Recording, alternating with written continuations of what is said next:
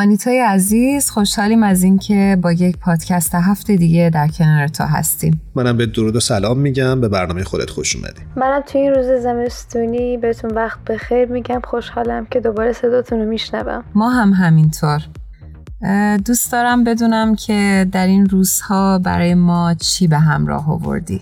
توی این روزهای زمستونی ممکنه به نظر بیاد خیلی مطالب تکراری دارم براتون میارم اما حقیقتا فکر می‌کنم که لازمه. حالا راجع به لزوم این بیشتر صحبت خواهیم کرد.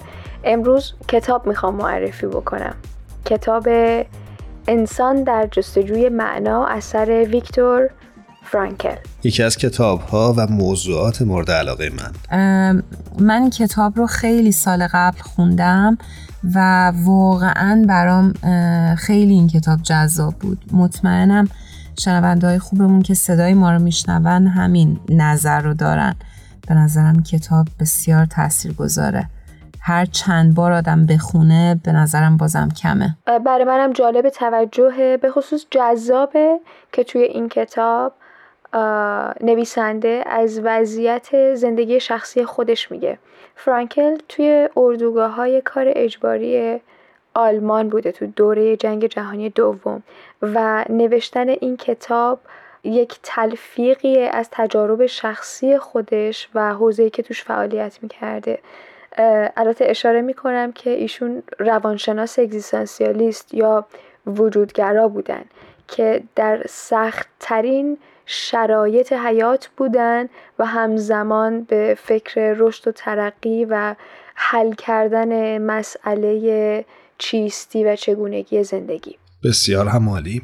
مثل شازده کوچولو که میگه آدم بزرگا همش با عدد و ارقام سر و کار دارن بذارین پس به اینم اشاره بکنم که این کتاب سال 1997 توی آمریکا بیشتر از 9 میلیون نسخه فروخت و به 24 تا زبان زنده دنیا ترجمه شد و 73 بار تجدید چاپ شد.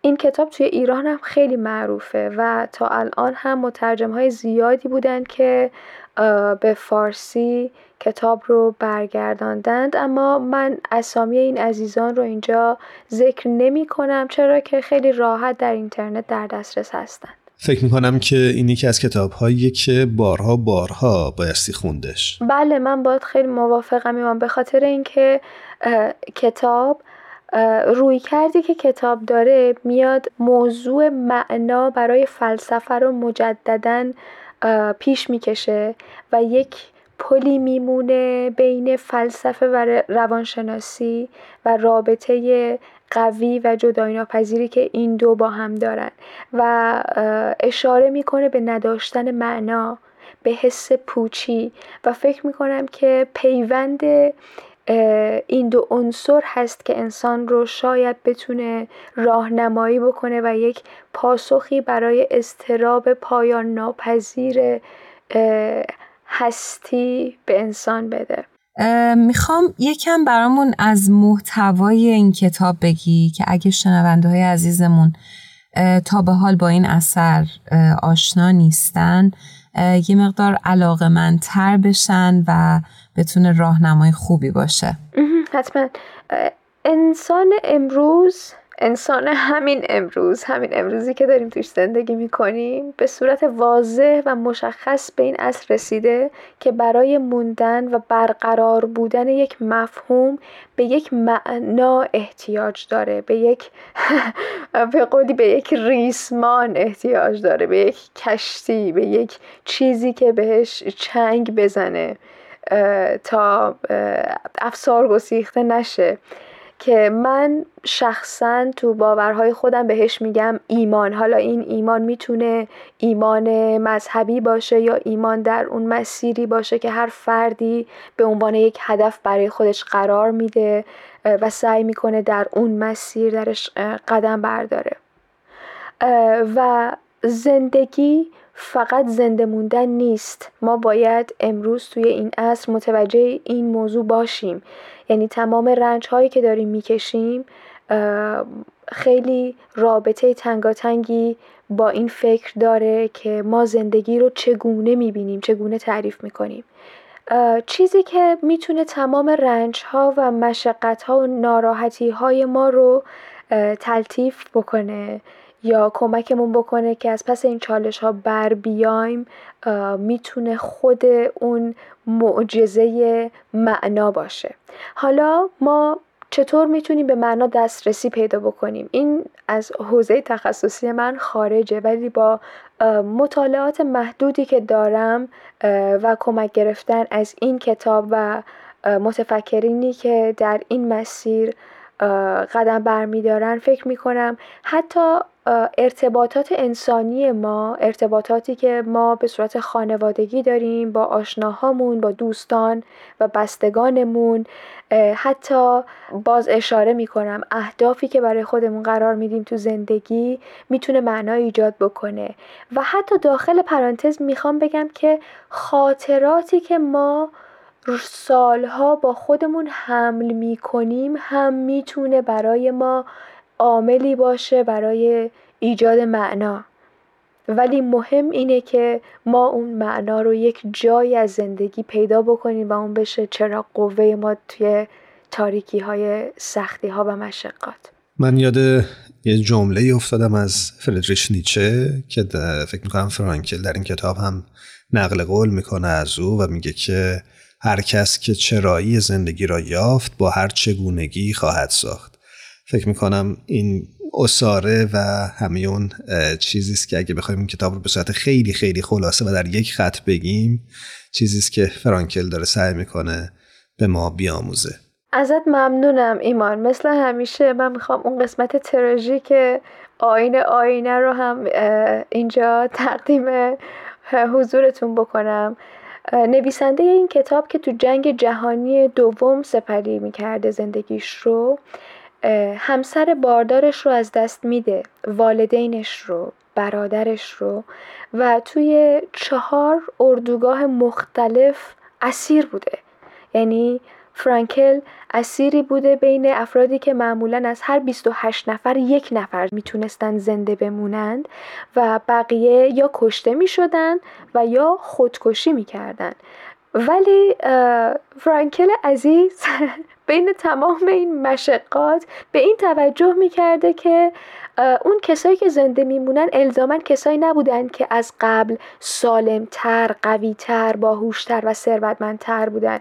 کسایی میموندن که برای خودشون برای زندگیشون یک معنایی ایجاد کرده بودن. یعنی یک دلیلی برای ادامه زندگی داشتند و میل داشتند که این امید رو داشته باشند برای تحقق بخشیدن به اون معنا. به نکته خیلی خوبی اشاره کردی. فکر می‌کنم اگه بتونیم این معنا رو در زندگی هر کدوممون پیدا بکنیم ادامه راه برامون بتونه زیباتر و راحتتر باشه.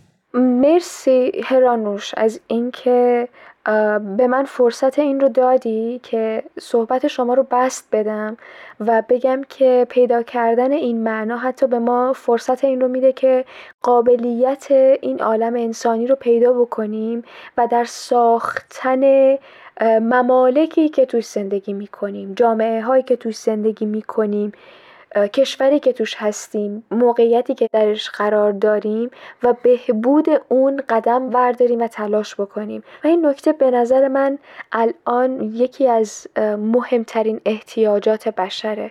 هر کجایی که هستیم تو هر قاره ای که هستیم. خب آنتای عزیز اگه لطف کنی در خصوص ساختار کتاب انسان در جستجوی معنا هم قدری برای ما صحبت کنی. بله حتما. کتاب دو تا بخش داره. همونطوری هم که داشتم توضیح می‌دادم تو یک بخش نویسنده راجع به تجربه شخصی خودش میگه. تو بخش دوم راجع به لوگوتراپی یا با ترجمه معنا درمانی شروع می‌کنه به صورت تخصصی این تجربیات رو واشکافی می‌کنه. بذارین اینم بگم که نویسنده این کتاب یعنی فرانکل روانپزشک عصب شناسی بود که این اثر رو سال 1946 منتشر کرده بود. و خب طبعا از آدم های رنج کشیده ای صحبت می‌کنه که هر لحظه منتظرن برن تو کوره های آدم سوزی و چه و چه. توی بخش دوم نویسنده راجع به این لوگوتراپی بیشتر توضیح میده و طبعا نسبت به بخش اول جنبه علمی بیشتری داره و راجع به دستاوردهای خودش توی اون سالهای سخت بیشتر میگه و توضیح میده چه اتفاقی میفته که اون انسانها جون سالم به در می‌برن. در واقع این نکته رو پررنگ می‌کنه. فرانکل با روی کرده تئوری انتخاب این مسئله رو مطرح می‌کنه که هر چقدر رنج و عذاب زیاد باشه و ما رو احاطه کرده باشه نوع برخورد ما با اون مسائل هست که باعث میشه واکنش ما نسبت به اون مسائل تغییر بکنه به جهت مثبت یا منفی. من می‌خوام به جای اینکه یک قسمتی از کتاب رو براتون بخونم یک اتفاق جالبی که برای فرانکل رخ داده رو تشریح کنم. بسیار هم عالی. توی یکی از این اردوگاه ها فرانکل توی جیب لباسش کاغذی پیدا می‌کنه که نوشته بوده خدایت را با تمام قلبت با تمام روحت و با تمام قدرتت دوست بدار. و بعد مجبور میشه که از اون لباس استفاده بکنه. تفسیر ویکتور فرانکل از اون جمله این بود که پاسخ مثبت به زندگی علا رقم هر چیزی که با اون روبرو میشیم خواه رنج و خواه مرگ یک فرمانه. و نویسنده معتقده که به دنبال چیزهایی رفتن که صرفا منافع شخصی افراد درش هست یک نوع بیماریه. و این سطح پایین زندگی ما رو نشون میده. چرا که ما احتیاج داریم نه تنها به خودمون بلکه به دنیای اطرافمون توجه بکنیم و منفعت تمام انسانها رو جلوی دید خودمون داشته باشیم. بسیار سپاسگزارم ازت آنیتای عزیز که این کتاب خوب و این موضوع خوب رو انتخاب کردی برای برنامه امروز. امیدوارم که تا فرصت بعدی هر جا هستی خوب و خوش باشی. همچنین برای شما و هرانوش عزیز. ممنونیم آنیتای عزیز. هر جا هستی سلامت و خوب باشی.